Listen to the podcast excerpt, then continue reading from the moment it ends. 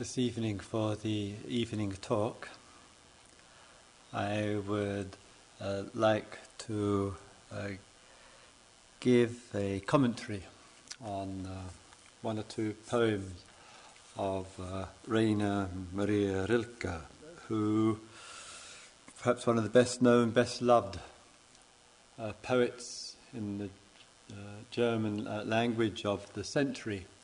And there has been, as many of you might know, a quite remarkable uh, translation of a number of his uh, foremost poems by uh, the Buddhist uh, writer Stephen Mitchell, which was his volume of poetry of the translation was received with much acclaim in the world of poetry.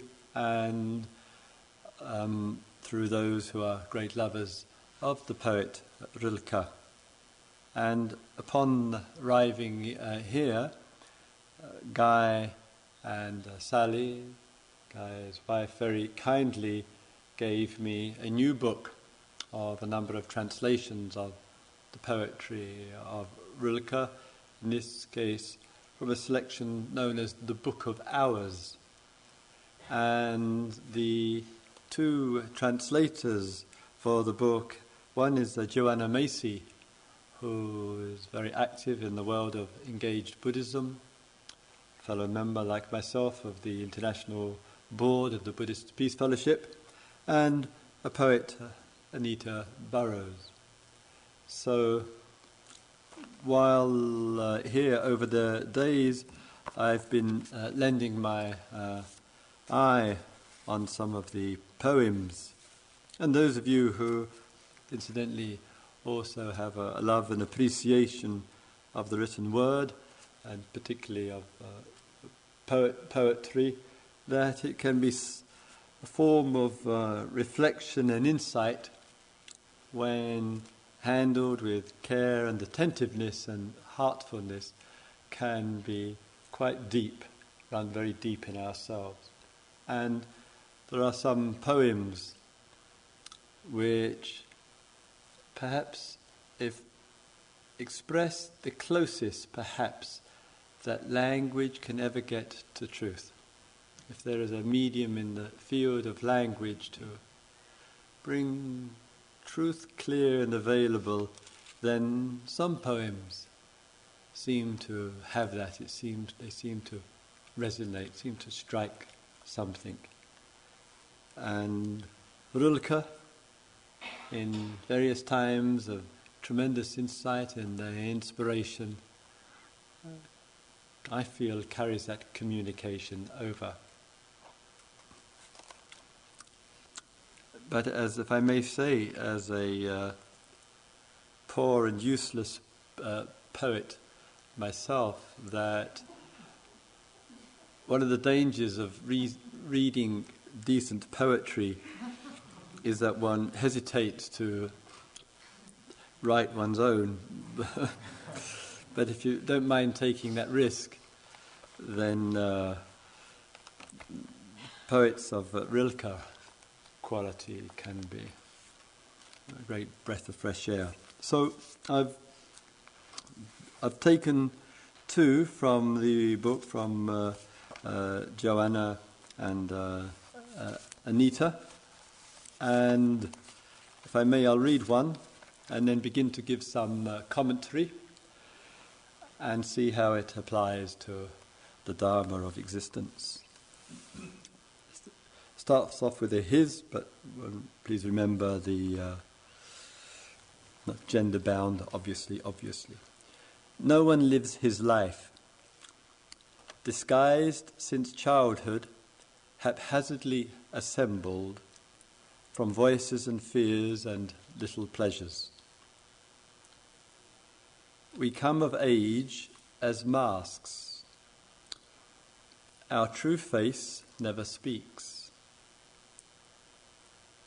Somewhere there must be storehouses where all these lives are laid away, like suits of armour or old carriages, or clothes hanging limply on the walls, maybe all paths lead there to the repository of unlived things. This poem and other poems in the Book of Hours was or has as its background a period of time when Rilke went to a Russian monastery and he spent some time there in the silence of things there, in the uh, simplicity and in the ritual of that uh, monastery. And after he left the monastery, he returned to uh, Germany, and as things can be for each and every one of us, something there which he perhaps hadn't realized or recognized during the time there began to touch those deep places inside. And uh, in a movement gave reflection and reflection to poetry and poetry communicating something of mystery. And as with Rilke, he's a, it's a combination, some a fusion of extraordinary insights into existence, which are paradoxical and with remarkable capacity for love and sensuality. And the themes of love, sensuality, and the mystical weave together in remarkable ways. And he starts off, which is remarkable. No one lives his life. And we could just take that single line of Rilke, burn all our books, and contemplate on the truth of this one line. And if we were to spend years on the one line, no one lives his life. Actually, as I say this, I wonder why I'm going to go on.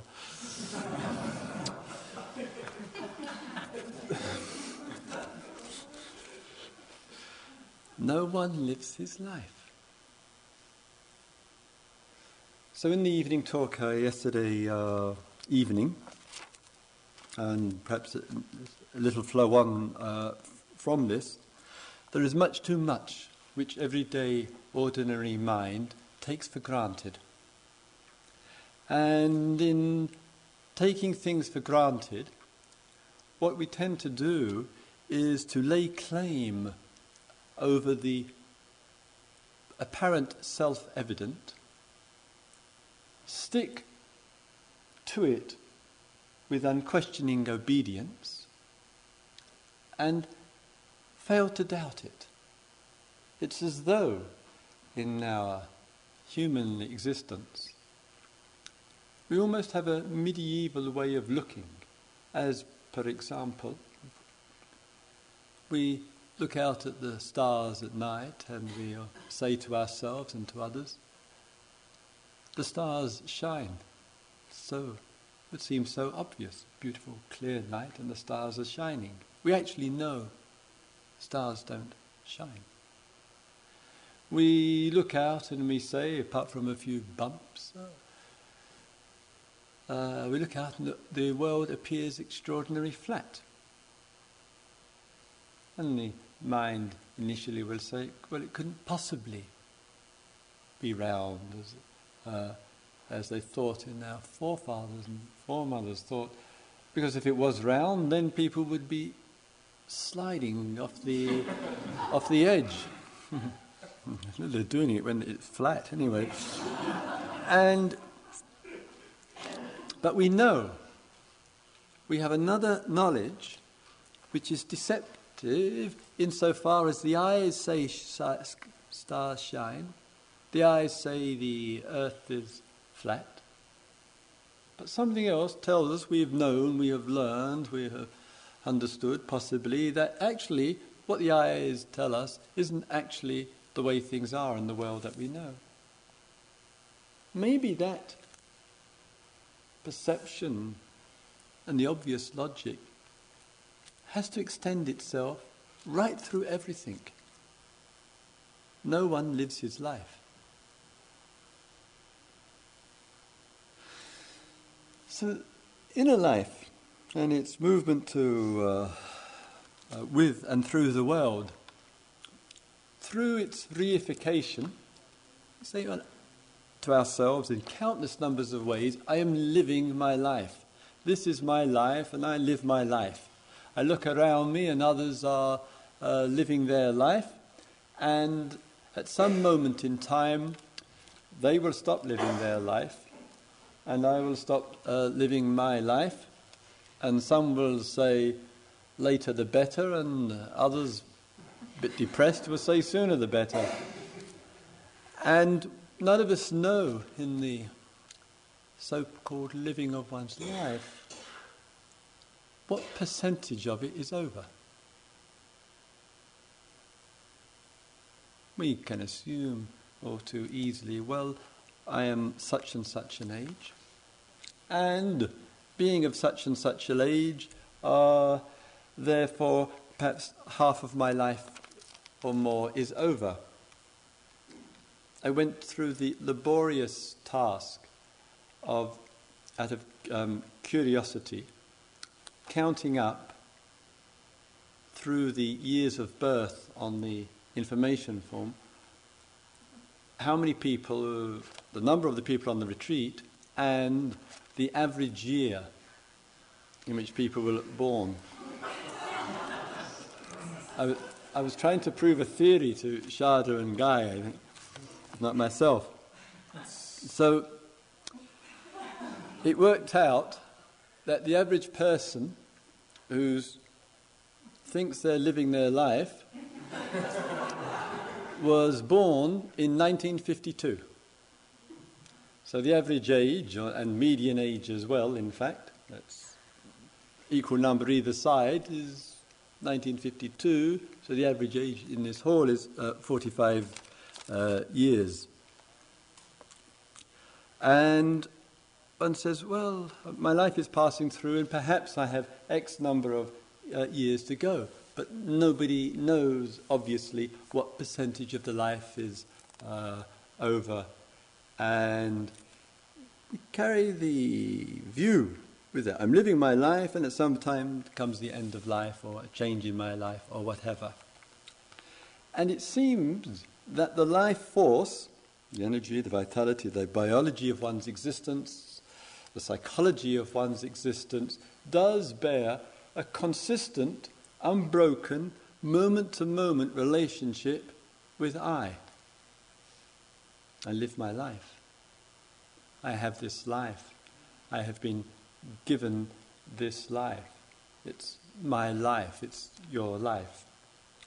And we use the language associated with the feelings and the images and the thoughts and the associations with such frequency that I and my life become an ingrained habit. And the ingrained habit gains such a momentum and a strength to it, it becomes what we believe to be the real truth. This is my life. And it's as though we've kind of extracted out of the vast and immeasurable field of existence the form out of it called my life, and with it the movement of the eye. And with the movement of the eye, it keeps associating itself with features which one calls my life. We say, mm, um, um, my, my body. I have a body, this is my body. And then the I shifts off there and it leaves that behind momentarily and then it will shift to another feature. And it says, um, These are my emotions. And in the wave of emotions, we might forget all about body in those moments and posture and the shape of our legs and arms and head and weight and gender and all of that that goes on and we're embroiled in the emotional life, and the I has risen, and it's now involved in the emotions. And then it might drop away from all of that, and the next moment it's arising, and it says, Well, this is what I see.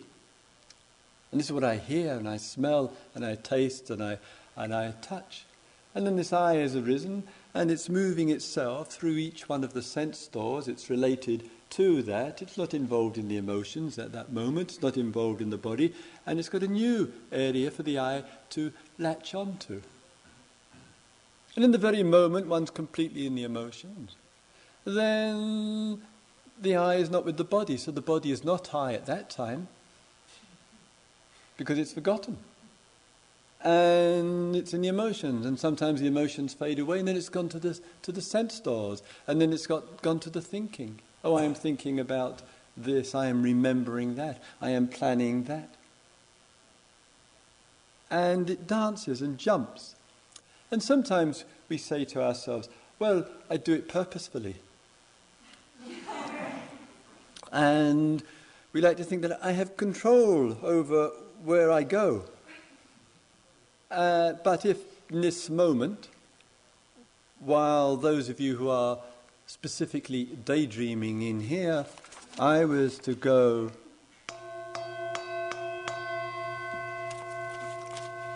Who would be so bold as to put up their hand in here and say, I didn't hear that? What choice was that? Given a little bit of bouncing of the ringing of the, the gong through the hall, doesn't matter where the mind was. You could have been thinking about this uh, woman you're attracted to in the hall and forgotten the teaching, or what would be the hot drink tonight, or whatever. yes, right, whatever. And this fellow comes along and gives a, a bounce on the gong, and the eye has gone to hearing. Oh, I heard that. And I very rudely interrupted the best fantasy of the week or something. so here's, pardon me, the movement of the eye, and in its movement it takes up in uh, what's of heart, mind, body, perceptions, states of mind, whatever, or it moves, as it were, back from that momentarily or a little bit uh, longer, and it says, Ah, I am aware of this. I am aware of my life. And the eye locates itself with the consciousness, Oh, I am watching my life. I am observing uh, my, my life. And the repetition of this convinces us strongly and rather deeply that we are living our life. It's my life, this is the condition of my existence, this is who I am. Rather than the I arises in connection and in relationship to. But sometimes it doesn't. Sometimes it doesn't in the, the meditation which sees a thought as a thought. It just sees the feeling as the feeling, body sensation as body sensation, seeing as seeing, hearing as hearing, as Guy related to the other evening in the story of uh, Be Here. And there's just observing or awareness or mindfulness of. And it doesn't feel or seem like that the eye is rising and grabbing hold of it. It might, of course, after the experience. And the eye rises and says, Oh, I had experience without the I.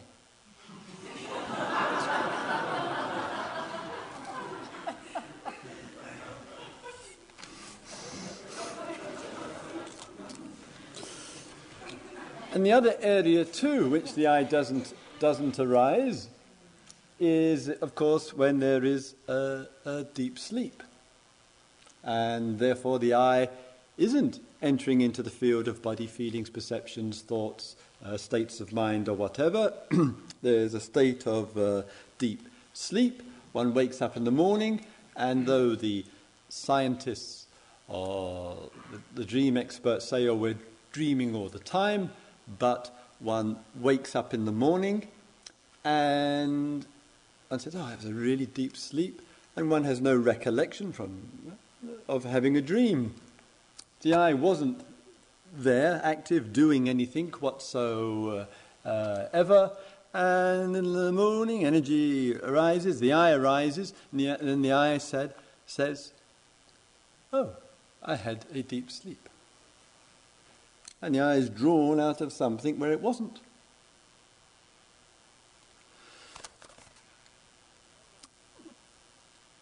No one lives his life. Disguised since childhood, haphazardly assembled, haphazardly assembled from voices and fears and little pleasures. From voices and fears and little pleasures. The language of the, the Dharma there. So, as I said, there's this haphazard assembly of described as being human, being human, simple uh, label that we use, is haphazardly assembled in so far as going back to the gong for a moment, going back to what the attention turns to. Sometimes we say, I chose to do that, that was what I decided to do. And sometimes we just want to think that. We want to believe that.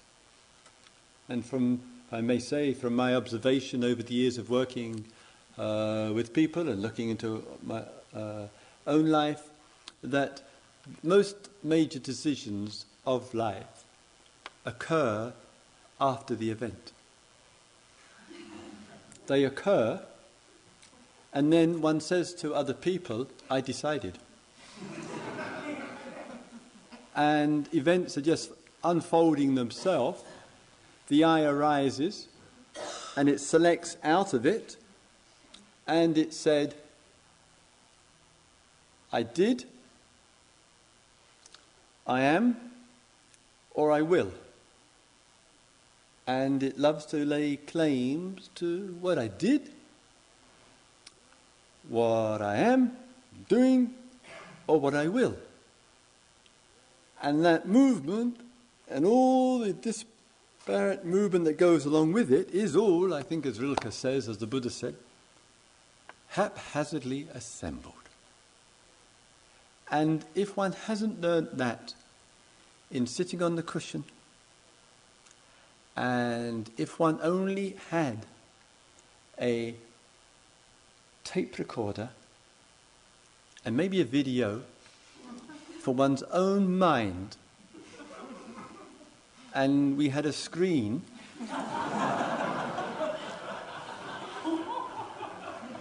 to see what goes through the mind in 45 minutes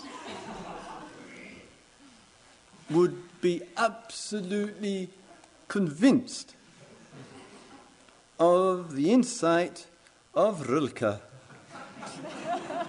who says haphazardly assembled.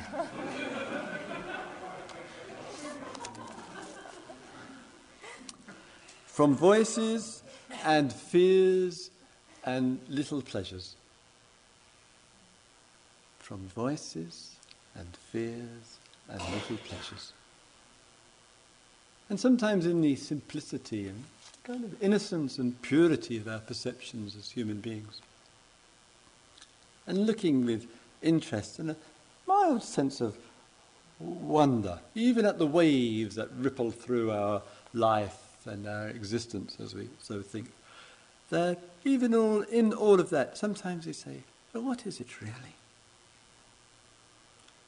Various inner voices that we have, approving and disapproving, liking and disliking, satisfied with, dissatisfied with, kind of the, the chatters of the mind, sometimes a little bit more intensity and sometimes a little bit less. And we wonder, where did, where did that one come from?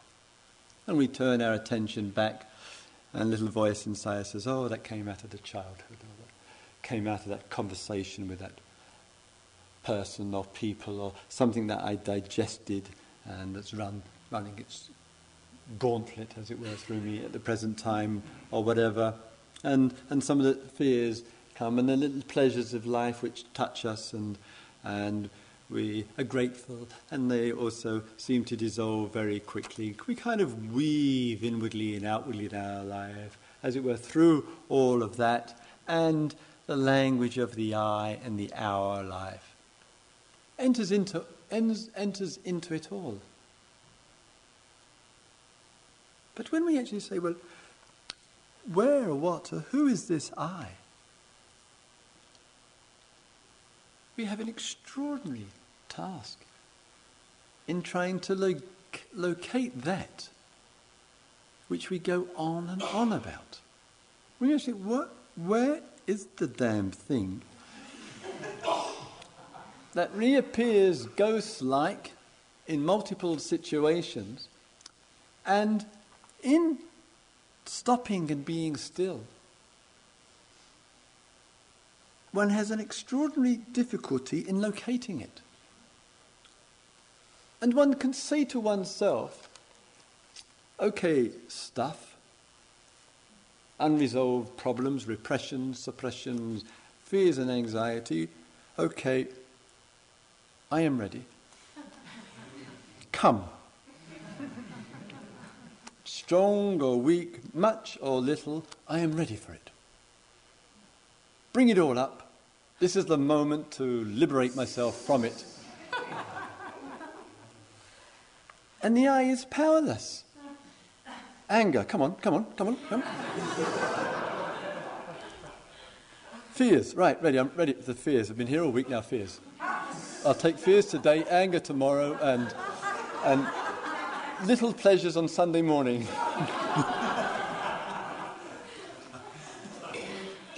so somehow it seems that the eye is impotent. It can't just say, right, this is the moment I'll deal with this. And see that the impotency of the eye, that it by its character, its feature, its bemusing presence, dependently arises like anything else. It arises because the conditions are there for it to arise. And when the conditions are there and all the stuff that goes with the conditions, if the conditions are not there, it doesn't arise. In deep sleep, the conditions are not there. In the deep sleep, it doesn't arise. Things begin to change, it arises. So the dependent arising of conditions seems to be the actuality, and the I is just one of those.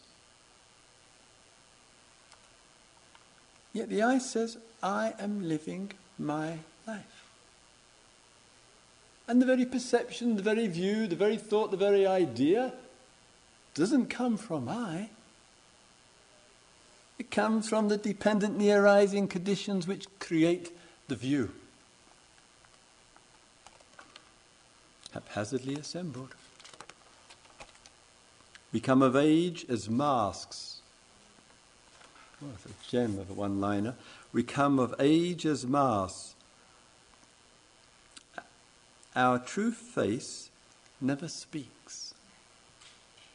Our true face never speaks.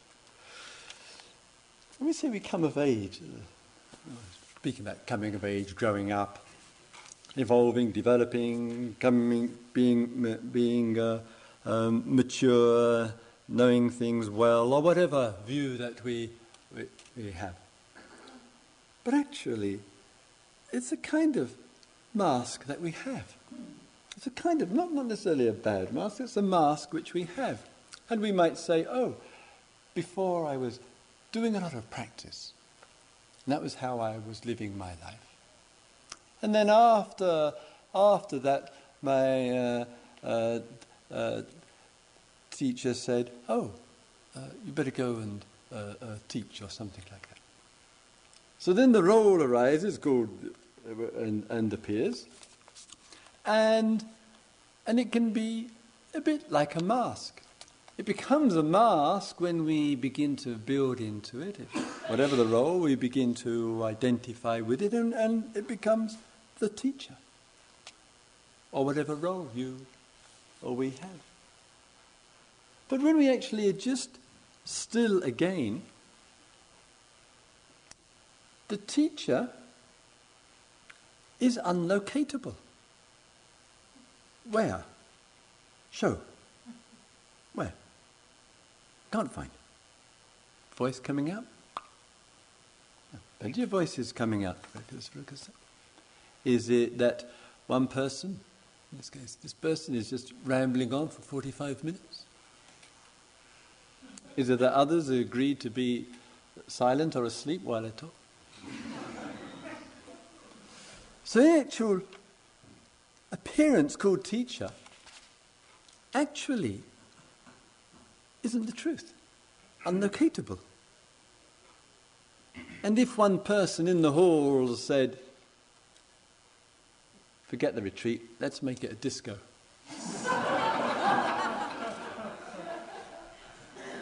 and felt inspired to dance in here between 7.20 and 8.10,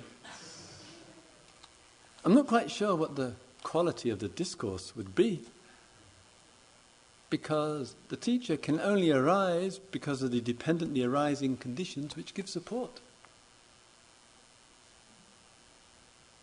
But we can't find, we can't locate. Where? Where? We come of age as masks. Our true face never speaks. Beautiful. Somewhere there must be storehouses where all these lives are laid away, laid away, like suits of armour or old carriages or clothes hanging limply on the walls. I wonder what he's speaking here, Rilke. Sometimes we, as it is in the Dharma tradition as well, we often, it's a little bit of confusion, but there's often talk in uh, Buddhism on past and future lives. Great, great deal of talk. It's, it's kind of one of those beliefs which uh, uh, Buddhists are, are supposed to have.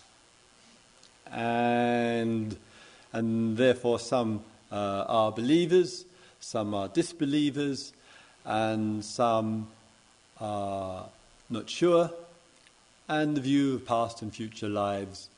Uh, it's um, extremely hard to confirm to anyone by experience.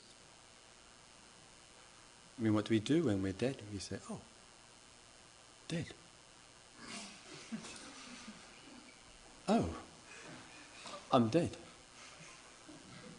So, and others will have experiences and put them in terms of past, past lives, etc. All of that, whether yes or no, I think is mm, just utterly incidental to, to what matters. And in that we say, sometimes we look and we extract experiences, which I think is more important. We extract experiences from what is past. And it comes back into consciousness. And we have the experience of reliving it. Small event, which, or big one, which was of yesterday or yesteryear, some way, somewhere in the past, in the back. And we suddenly find we're actually going through the whole scenario all over again, with the emotions and the feelings and the thoughts, maybe intensely pleasurable or intensely distressing. and it's s- such that there's a the storehouse, it would appear, in which we have all these old lives, which at any moment, without the cooperation of I, can suddenly loom large into the present moment. And we're reliving. And thus, the only rebirth that matters to investigate is the rebirth of this I and my. The storehouse, as Rilke says, and saying somewhere there must be storehouses where all these lives are laid away, like suits of armour or old carriages or clothes hanging limply on the walls. sometimes it would appear that there's a kind of the, the memory it would appear is full of armour and old clothes and all things hanging around within our past, it would, uh, would appear. And from time to time, as I said, they get reborn into the, into the present moment. And with that, sometimes the influence of that is incredibly unsatisfactory. So the Dharma teachings say to us let us end this rebirth for once and all. For once and for all. And sometimes we say in that viewing of the past, and they're turning the attention to it, oh, I chose to go to the past and attend to something that was of the past. And it would appear strongly like that one does intend to do that. But what's the movement in the intention that makes us select specifics? And why is it that much of what we select is a tiny detail of the total process which was going on? Just think. Just think in a day ordinary human being's day, how many mind moments there has been.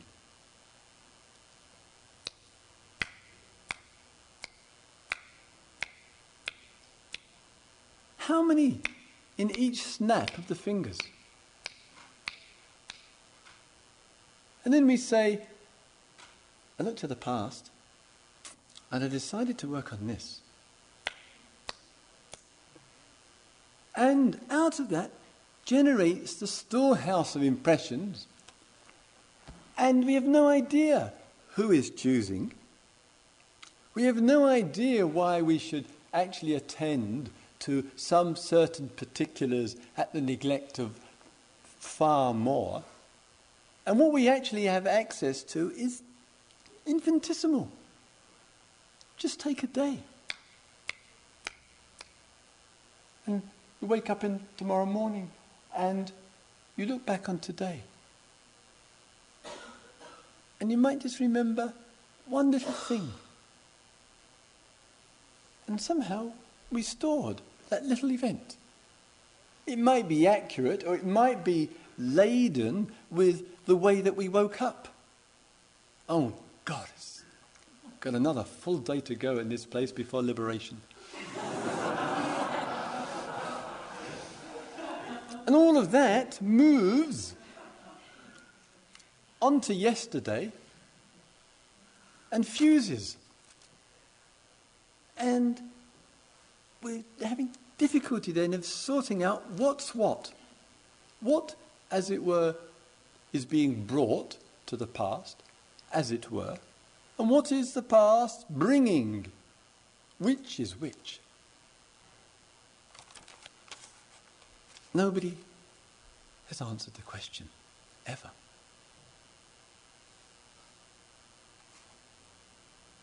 Because it's not our life. Somewhere there must be storehouses where all these things are laid away, like suits of armour or old carriages or clothes hanging limply on the walls. Then he says,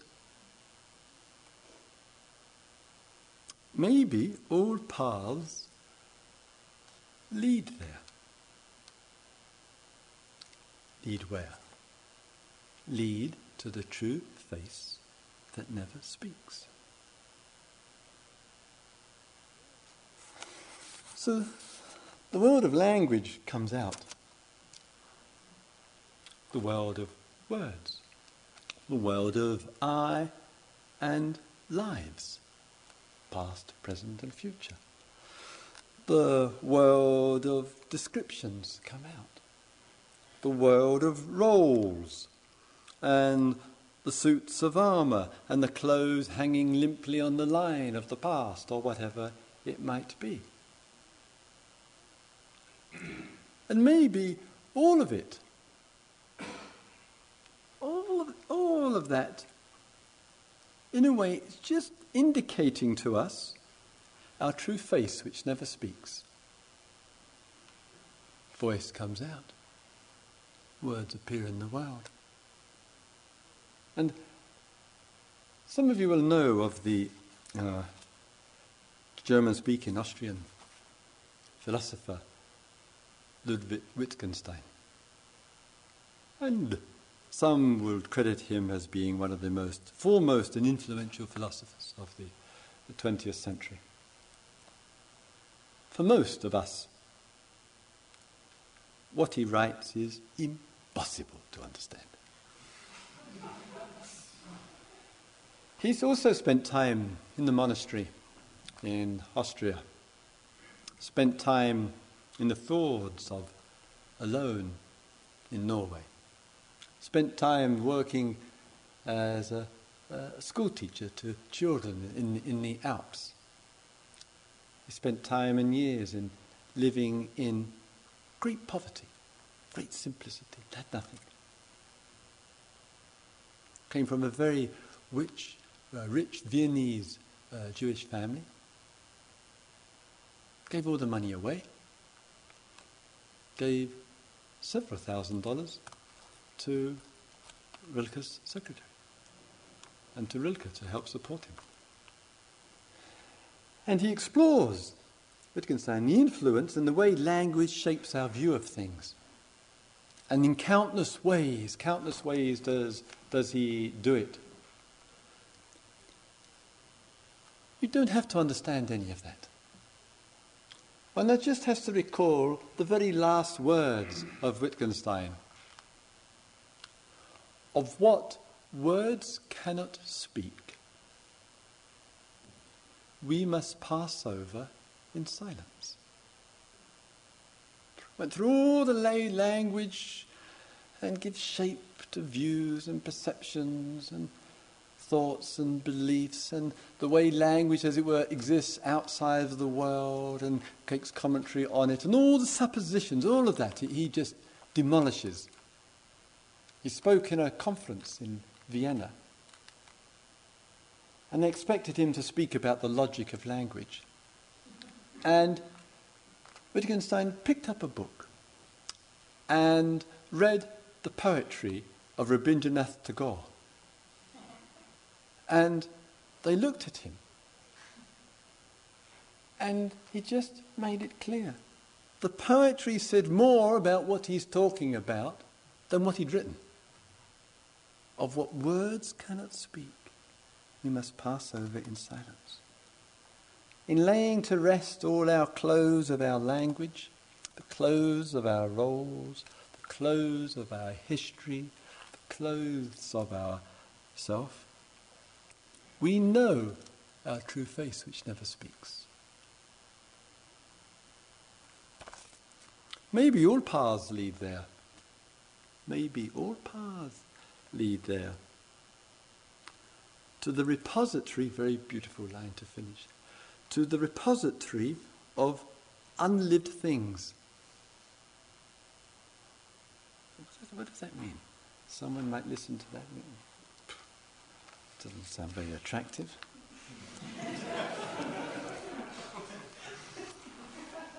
Some might say, but I've been living with unlived things for years. so it's such. If we have explored with interest the, the movement of the I, the idea that I live my life, and all the associations that go with it voices, inner and outer, um, fears, and li- little, little pleasures. And somehow, we're not taking any of that on board. Maybe there's a repository of all of this. Maybe in that unspoken face it rests, which makes it all possible. All of it. And that somehow our attention, in a very odd and unhappy, happy, unhappy way, ultimately, for sure, kind of has direct us, directed us into we are living our life. It's my life and I am living it. And maybe it's not my life, and maybe I am not living it. But in some extraordinary way, it's living itself. It belongs to that which is extraordinarily unlived and therefore undying, therefore without death. That's perhaps all belongs there. And we've just taken up something and we say, I am living it. Because we took up something which was not ours to live. And there's something freeing and, and extraordinary about it, and mysterious and magical and, and, and mystical to authentically and, and and truly know. No one lives his life. And this, with Rilke, sitting in the monastery there, putting aside all the ideas of I am living my life. Suddenly, the flowering of that came, not actually in the monastery, but it came some weeks or months after or whenever, back in Germany, and then it suddenly started to come through. The truth of, the, of that which is not obvious to everyday mind.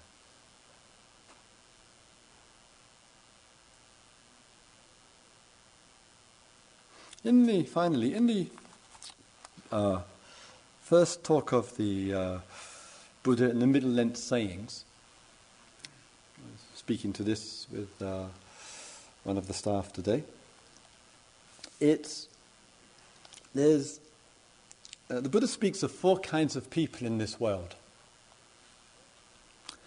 And the first kind of person he refers to is a person who is um, uninstructed, he says, use it, uninstructed, whose everyday mind in relationship to the world is one in which everything that takes place, well, that's the way things are, that's how it is, this is the reality of things. You, you, you, you enter into this world, uh, you, you're born, uh, you live, uh, you grow old if you're lucky, and uh, you die. It's uh, a one off, and that's it, and might as well get on with it. And plenty of people, in various ways, take the view. So, no, no, no questioning of what it is to be in this extraordinary thing, living, living, living. And then there are others who are engaged in the field of uh, exploration, wish to bring consciousness to bear on existence, to reveal it more clearly, who, in the language we would use here, are engaged in practice to see well, to see clearly, to understand, not to overlook what it is being here. There are those, third kind of person in this world, who has understood the poem of Rilke this evening. Understood it. Not bemused by it. Knows exactly what's being pointed to in the insightful and wondrous poetic lines, and therefore, not having a life, there's not a life to lose, and therefore, the birth and death has faded as a problem out of existence. And then the fourth kind of person that he refers to is those men and women in the world who speak of this as the first and the most important thing of life to understand. Four kinds, four kinds of people. I think one of the skillfulnesses of that um, way of looking is that sometimes in our generalized view, as we, you and I, the living generation, Sometimes we want to think uh, everybody is growing, everybody is evolving, everybody is developing, and sometimes we want to have a very positive view in that way. And it's the view that things are always getting better and improving, which is more strong in US culture, I may say, than most others. God knows why. And, sorry, and others will tend to take a more doubting uh, uh, uh, view. And one finds that in uh, Europe as well, in England and, and, France, or whatever, in terms of common generalities, yeah. And so things are getting worse, or things are getting better, or things are staying much the same. We can repeat these.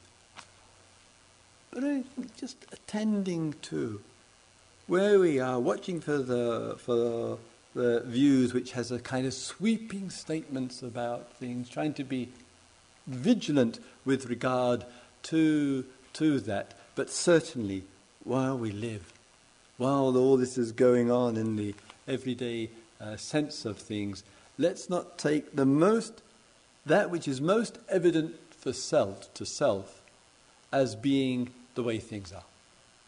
We could just bear that in awareness. That what is evident to the self, in this case, I am living my life, what is evident to the self is not the way things truly are. It's just something that the self, the I, has agreed on, has assumed, has taken for granted. But just because the I and the self does it, doesn't mean anything. And sometimes that duality fades away. And so Rilke says at the end, maybe all paths lead there to the repository of unlived things. Not to nothingness, not to a vague abstraction, but to a discovery of that which knows neither life nor death. May all beings live with awareness. May all beings know their unspoken face. May all beings be in touch with that which makes all things possible.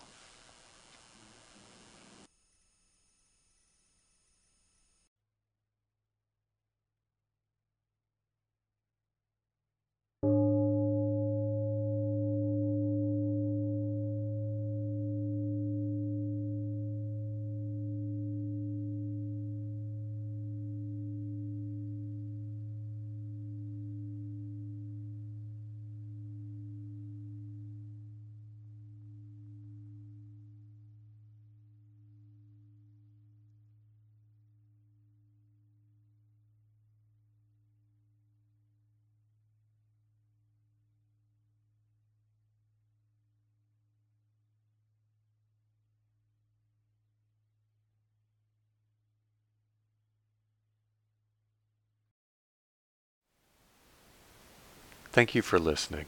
To learn how you can support the teachers and Dharma Seed, please visit dharmaseed.org slash donate.